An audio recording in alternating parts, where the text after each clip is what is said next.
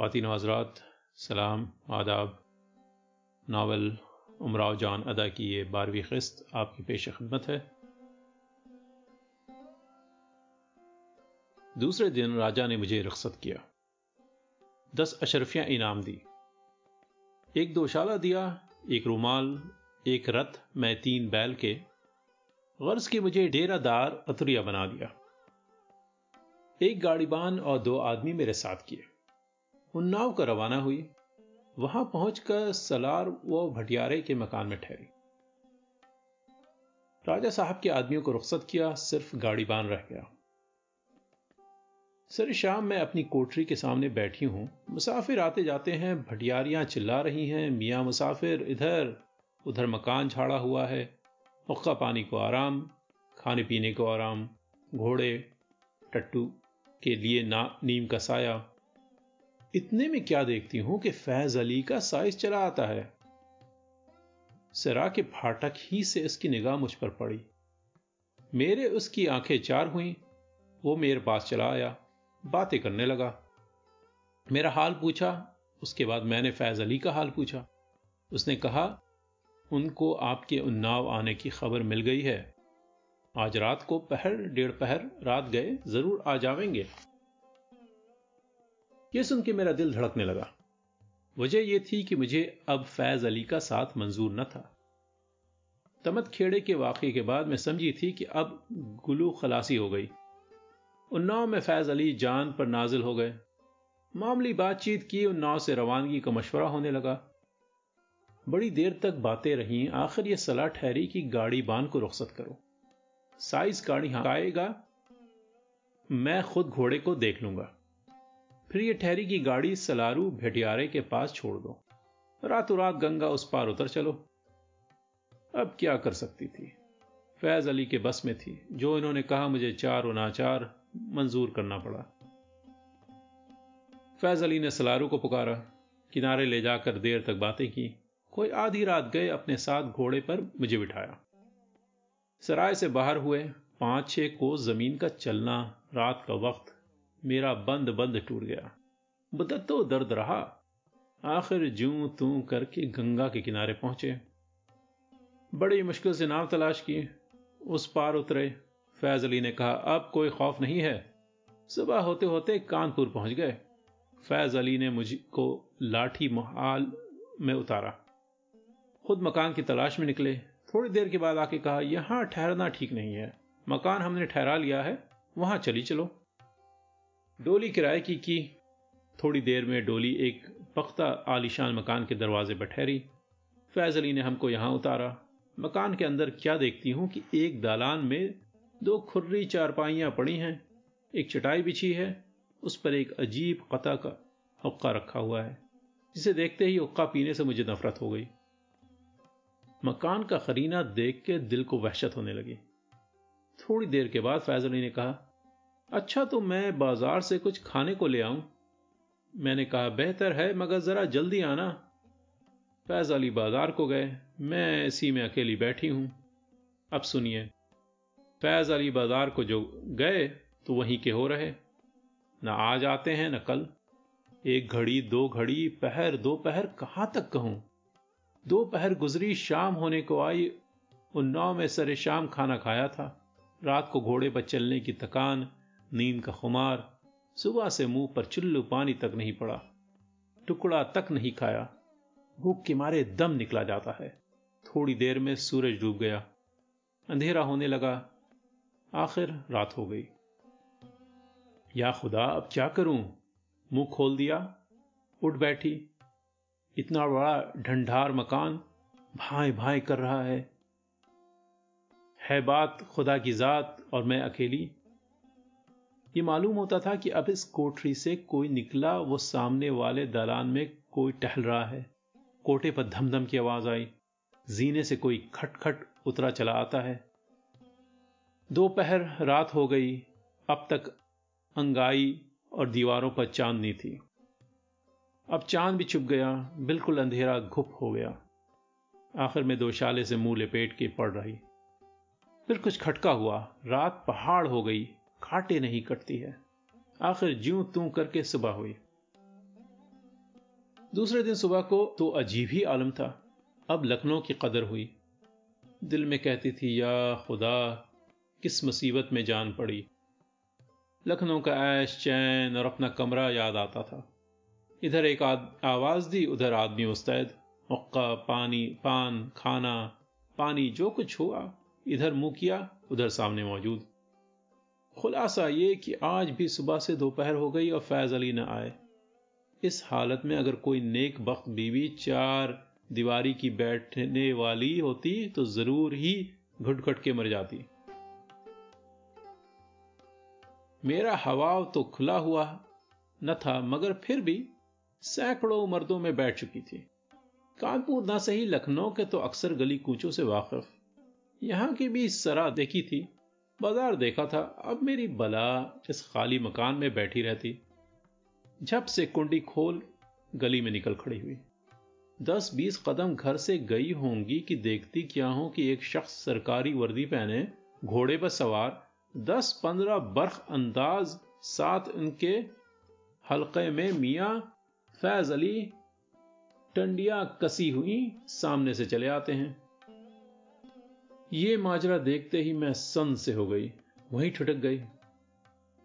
एक पतली सी गली मिली, उस गली में एक मस्जिद थी। मैंने दिल में ख्याल किया कि सबसे बेहतर खुदा का घर है। थोड़ी देर यहीं जाके ठहर जाना चाहिए। दरवाज़ा खुला हुआ था, मैं दर्राना अंदर चली आई। यहाँ एक मौलवी साहब से सामना हुआ। काले से थे, सर मुंडा हुआ था। एक नीली तहमत बांधे हुए धूप में टहल रहे थे। पहले तो शायद समझे मैं ताक भरने आई हूँ, बहुत ही खुश हुए। जब मैं जाके चुपके से सहन के किनारे पाँव लटका के बैठ गई तो करीब आके पूछने लगे, क्यों भी साहब, आपका यहाँ क्या काम है?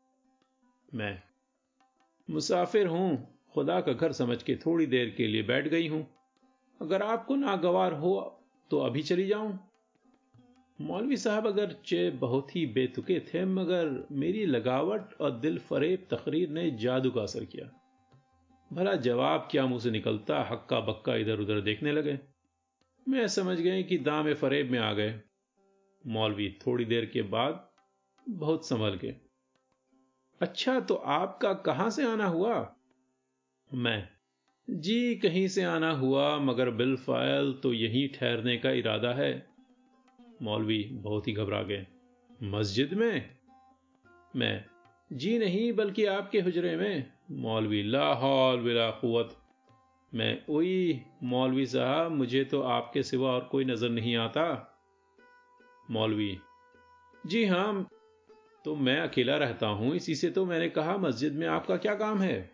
मैं, ये क्या? खासियत है कि जहाँ आप रहें, वहाँ दूसरा नहीं रह सकता? मस्जिद में हमारा कुछ काम नहीं, ये खूब कही। आपका क्या काम है? मौलवी, मैं तो लड़के पढ़ाता हूँ। मैं मैं आपको सबक दूँगी। मौलवी, लाहौल बिला कुत मैं, लाहौल बिला कुत ये आप हर दफ़ा लाहौल क्यों पढ़ते हैं? ये क्या शैतान आपके पीछे फिरता है? मौलवी, शैतान आदमी का दुश्मन है, इससे हर वक्त डरना चाहिए। मैं खुदा से डरना चाहिए, मुए शैतान से क्या डरना? और ये क्या आपने कहा, आदमी है? मौलवी जरा बिगड़ के, जी हाँ, और कौन हूँ? मैं। मुझे तो आप जिन मालूम होते हैं, अकेले इस मस्जिद में रहते हैं, आपका दिल भी नहीं घबराता है? मौलवी, फिर क्या करें? हमें तो अकेले की आदत है। मैं उसी से तो आपके चेहरे पर वहशत बरसती है, वो आपने नहीं सुना। तन्हा मंशी की नीम दीवानगी अस्त। मौलवी अजी वो कुछ सही जिस हाल में हम हैं खुश हैं। आप अपना मतलब कहिए। मैं मतलब तो किताब देखने से हल हो, होगा बिलफल जबानी मुबासा है। मौलवी चे खुश। मैं चेरा नबाशद मैं मौलवी साहब को खूब झंझोड़ियाँ देती मगर उस वक्त भूख के मारे मुँह से बात नहीं निकलती थी। रसवा, ये मौलवी साहब से इस कदर मज़ाक की क्या ज़रूरत थी? उमराव, ए, है, इसका हाल न पूछिए। बाज आदमियों की सूरत ही ऐसी होती है कि खा मखा हंसने को जी चाहता है। रसुआ जी हाँ, जैसे किसी की मुंडी हुई खोपड़ी देखकर बाज आदमियों की हथेली खुजलाती है, चपत लगाने को जी जाता है। उमराव, बस यही समझ लीजिए। रसवा अच्छा तो वो मौलवी साहब में ऐसी कौन सी बात थी जिससे मज़ाक करने को जी चाहता था? उमराव, क्या कहूँ, कुछ बयान नहीं हो सकता। जवान आदमी थे। सूरत भी कुछ ऐसी बुरी न थी। सांवली रंगत थी, चेहरे पर हवन्नखपन सा था। सर पर लंबे लंबे बाल थे, मुँह पर दाढ़ी थी, मगर कुछ बेतुकेपन की हद से भी ज़्यादा बड़ी हुई। मूछों का बिल्कुल सफाया था। तहमत बहुत ऊँची बंधी हुई थी। सर पर छीट की बड़ी सी टोपी थी जो सर की पूरी चौहद्दी को ढांपे हुए थी। बात करने का अजब अंदाज था। मुँह जल्दी से खुलता था, फिर बंद हो जाता था। नीचे का होठ कुछ अजब अंदाज से ऊपर को चढ़ जाता था और उसके साथ ही निक्केदार दाढ़ी कुछ अजब अंदाज से हिल जाती थी। इसके बाद नाक से कुछ हूँ हूँ सा निकलता था। मालूम होता था जैसे कुछ खा रहे हैं और बातें भी करते जाते हैं। एहतियातन मुँह जल्दी से बंद कर लेते हैं कि ऐसा ना हो कुछ निकल पड़े। रुस्वा, क्या वाकई कुछ खा रहे थे? उमराव जी नहीं चुगाली कर रहे थे। रुस्वा, अक्सर कटमुल्ला कुछ ऐसी ही सूरत बना लेते हैं जिसे देख के बेवकूफों को डर लगता है और अक्लमंद को हँसी आती है। मुझे ऐसी सूरतें देखने का बहुत शौक है। उमराव और सुनिए, आपकी गुफ्तगु में एक वसफ और भी था। वो ये था कि अक्सर मुँह फेर लिया करते थे। रसवा, ये तो ऐन तमीजदारी है, इसलिए कि अंदल करीब पर आपके मुँह से थूक उड़ता होगा। उमराव, कुछ और भी अर्ज़ करूँ? रसवा, बस अब माफ़ कीजिए, यहाँ तो सुबह हो गई। उमराव, अलकस्सा, मैंने जेब से एक रुपया निकाला। मौलवी ये समझ के कि मुझे नज़र दिया जाता है, जल्दी से हाथ तो बढ़ा दिया। और मुँह से, इसकी क्या ज़रूरत थी? मैं मुस्कुरा के, इसकी अशद ज़रूरत थी, इसलिए कि मुझे भूख लगी है। किसी से कुछ खाने को तो मंगा दीजिए। मौलवी अब झेपने, झेपे तो यूँ बात बनाने लगे। मैं समझा। मैंने दिल में कहा, समझे क्या खाक? समझते तो पत्थर के हो जाते। इसी से तो कहता हूँ, इसकी क्या ज़रूरत थी? क्या खाना यहाँ मुमकिन नहीं? मैं इम्कान बिलकुत या बिलफैल बिलजात बिलबगैर मौलवी बिलफैल तो मुमकिन नहीं, मेरा एक शागिर्द खाना लाता होगा, आप भी खा लीजिएगा। मैं बिलफैल तो मुमकिन नहीं बिजात की आपको तोफ़ीक नहीं, और यहाँ ज़रूरत ने अकल मैयत को जवाज का हुक्म दे दिया है। लिहाजा, बाज़ार से कुछ ला दीजिए। मौलवी, एक जरा सबर कीजिए, खाना आता ही होगा। मैं अब सब्र करना तकलीफ़ माला इतलाक है। और दूसरे मैंने बिल तहकीक सुना है कि रमज़ान शरीफ एक महीने तमाम दुनिया में सैर करते हैं और ग्यारह महीने इसी मस्जिद में मुतकफ रहते हैं। मौलवी, इस वक्त तो फिर नफ्स अल अम्र कुछ नहीं है, मगर मेरा एक शागिर्द खाना लेके आता होगा। मैं, और बिल फ़र्ज़ वल तस्लीम लौकाना मुहाला। अगर खाना आया भी तो वो आपकी क़वत लायमूत के लिए भी काफ़ी ना होगा। मेरी शिरकत इसमें यानी च और मन वजह कफालत भी करे तो अल इंतज़ार अशद मिनल मौत का मजदाक है। तातरियाख अज इराक आवर्दा शूद। मौलवी, आहा, आप तो बहुत काबिल मालूम होती हैं। मैं, मगर मेरे जोम नाकस में आप किसी काबिल नहीं। मौलवी वाकई ऐसा ही है, मगर मैं बात काट कर। अगर इसलिए कि यहाँ तो आयतें कुल्ला पढ़ रही हैं और आप लताइल तकरीर कर रहे हैं। मौलवी अच्छा तो मैं अभी लाया। मैं लिल्ला जरा जल्दी जाइए। खुदा खुदा करके मौलवी साहब गए और कोई घंटा, डेढ़ घंटे के बाद चार खमीरी रोटियाँ और एक मिट्टी के प्याले में थोड़ा सा नीला शोरबा ला के मेरे सामने रख दिया। देख के जान जल गई। मौलवी साहब की सूरत देखने लगी। मौलवी साहब अपने दिल में कुछ और ही समझे। मौलवी साहब फ़ौरन साढ़े चौदह गंडे पैसे और कोई ढेले की कोड़ियाँ, कोड़ी, कौड़ियाँ चादर के कोने से खोल के सामने रख दी। सुनिए साहब, चार पैसे की रोटियाँ हैं, पैसे का सालन है, ढेला भांज। मैं गया।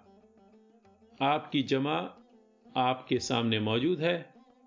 पहले गिन लीजिए तो खा लीजिएगा। मैंने फिर एक मरतबा मौलवी साहब की सूरत देखी, मगर भूख बुरी बला है। जल्दी जल्दी निवाले उठाना शुरू किए। जब दो चार निवाले खा चुकी तो मौलवी साहब की तरफ़ मुखातिब हुई। मैं, मैंने कहा, मौलवी साहब, क्या इस उजड़े शहर में यही खाने को मिलता है? मौलवी तो क्या यहाँ लखनऊ की तरह महमूद की दुकान है जहाँ पुलाव, जरदा, आठ पहर तैयार रहता है। मैं, हलवाई की दुकान तो होगी। मौलवी हलवाई की दुकान तो ये मस्जिद के नीचे है। मैं तो फिर चार कोस जाना क्या ज़रूर था? दोपहर के बाद आए और लेके क्या आए? मुए कत्तों का रातिब, कुत्तों का रातिब। मौलवी, ऐसा तो न कहिए, आदमी खाते हैं। मैं, आप ऐसे आदमी खाते होंगे। बासी खमीरी रोटियाँ और नीला शोरबा। मौलवी, नीला तो नहीं है? अच्छा तो दही ला दूँ? मैं, जी नहीं, रहने दीजिए, माफ़ कीजिए। मौलवी, पैसे का ख्याल ना कीजिए, मैं अपने पास से लाए देता हूँ। मैं कुछ जवाब भी न देने पाई थी कि मौलवी साहब मस्जिद के बाहर चले गए और एक अंजूरे में, खुदा जाने कब का सड़ा खट्टा दही उठा लाए?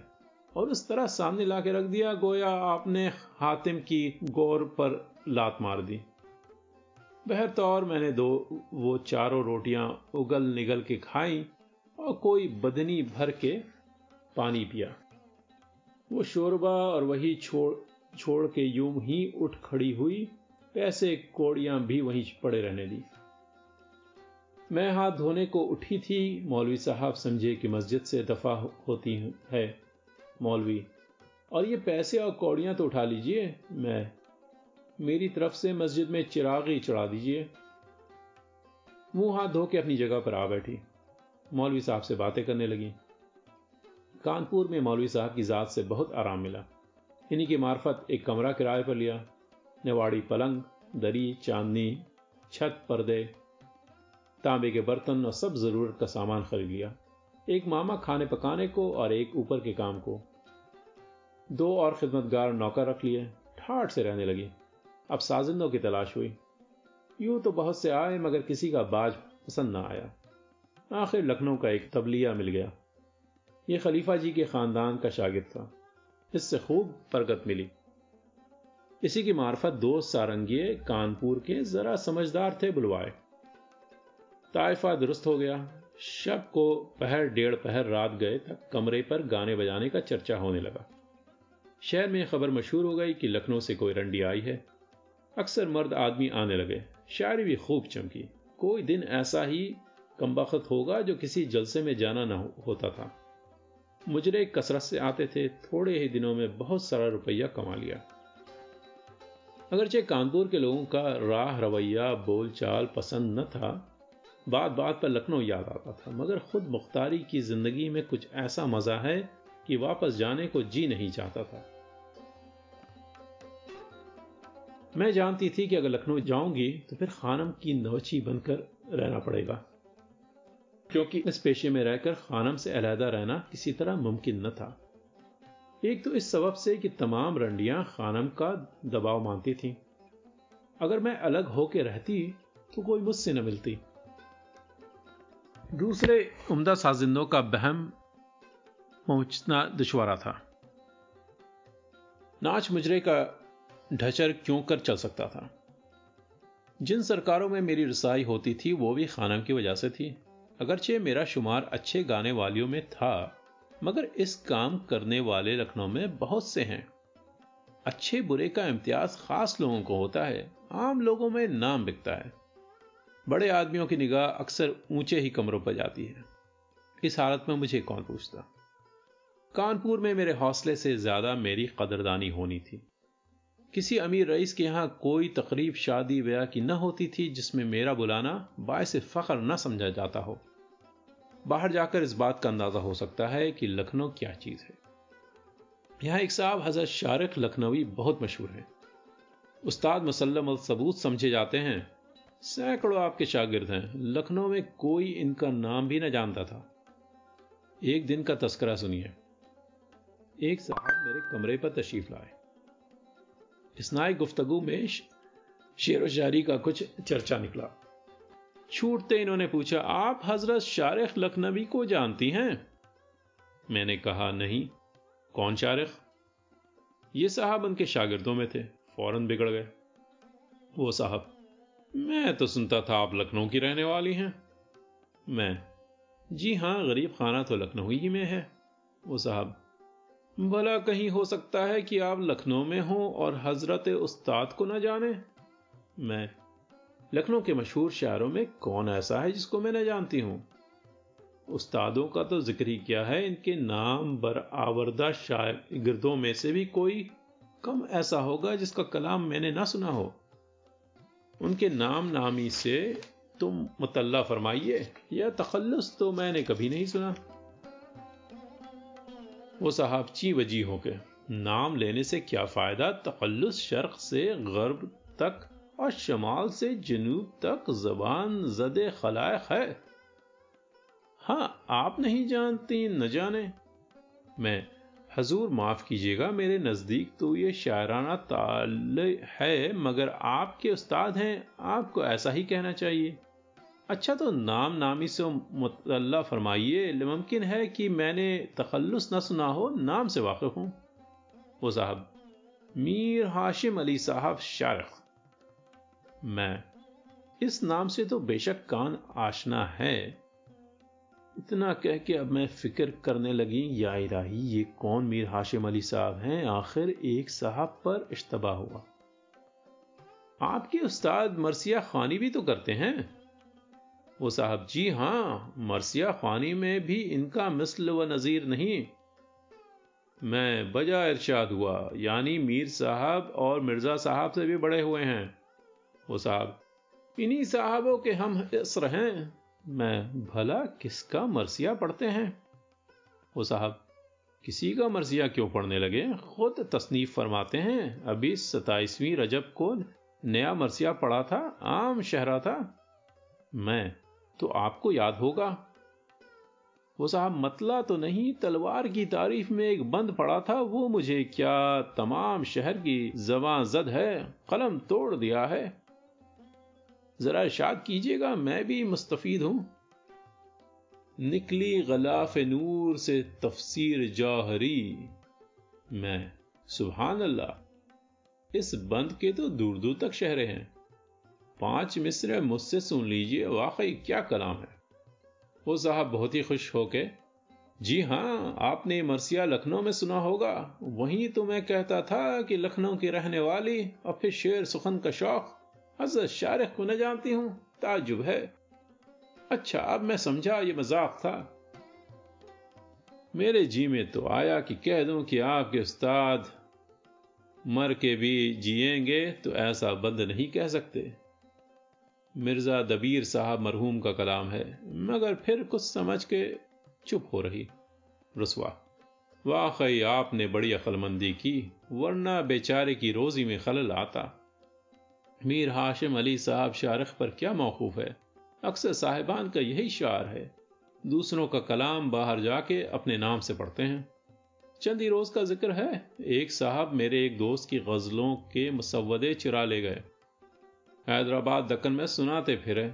बड़े बड़े लोगों से दाद मिली, मगर समझने वाले समझ ही गए। लखनऊ में खतूत आए, असल मुसन्फ से तस्करा हुआ, वो हंसकर चुप हो रहे। अक्सर साहिबों ने लखनऊ को ऐसा बदनाम किया है कि अब लफ्ज लखनवी अपने नाम या तखल्लुस के साथ लिखते हुए शर्म आती है। ऐसे ऐसे बुज़ुर्ग लखनवी लिखने, लिखते हैं जिनकी हफ्ताद पुश्त देहात में गुजर गई। खुद लखनऊ में चंद रोज तालिम इलमी या और किसी सिलसिले से आके रहे? चलिए अच्छे खासे लखनवी बन गए। अगरचे ये कुछ ऐसी फखर की बात नहीं, मगर झूठ से क्या फ़ायदा? उमराव, जी हाँ, अक्सर साहब इसी तरह लखनऊ रोशी करके अपना भला करते हैं। कानपुर में मेरा भी ठीक यही हाल था। इस जमाने में रेल तो थी नहीं, और न लखनऊ से कोई बाहर जाता था, बल्कि हर शहर का कामलीन तलाश मीशत में यहीं आते थे। अपने कमाल की हंसपे हसीयत हैसियत दाद पाते थे। दहली उजड़ के लखनऊ आबाद हुआ था। रसवा फ़ी जमाना यही हाल दक्कन का है। लखनऊ उजड़ के दक्कन आबाद हुआ। मैं तो गया नहीं, मगर सुना है कि मोहल्ले के मोहल्ले लखनऊ वालों से आबाद हैं। उमराव, जो साहब लखनऊ, लखनवी होने का दावा करते हैं, उनसे कहिए पहले अपनी जबान की लोच निकालें। बस क्या खूब बात कही है, वाकई। रोज़मर्रा तो किसी कदर आ भी जाता है, मगर लहजा नहीं आता। सामीन बाकी आइंदा।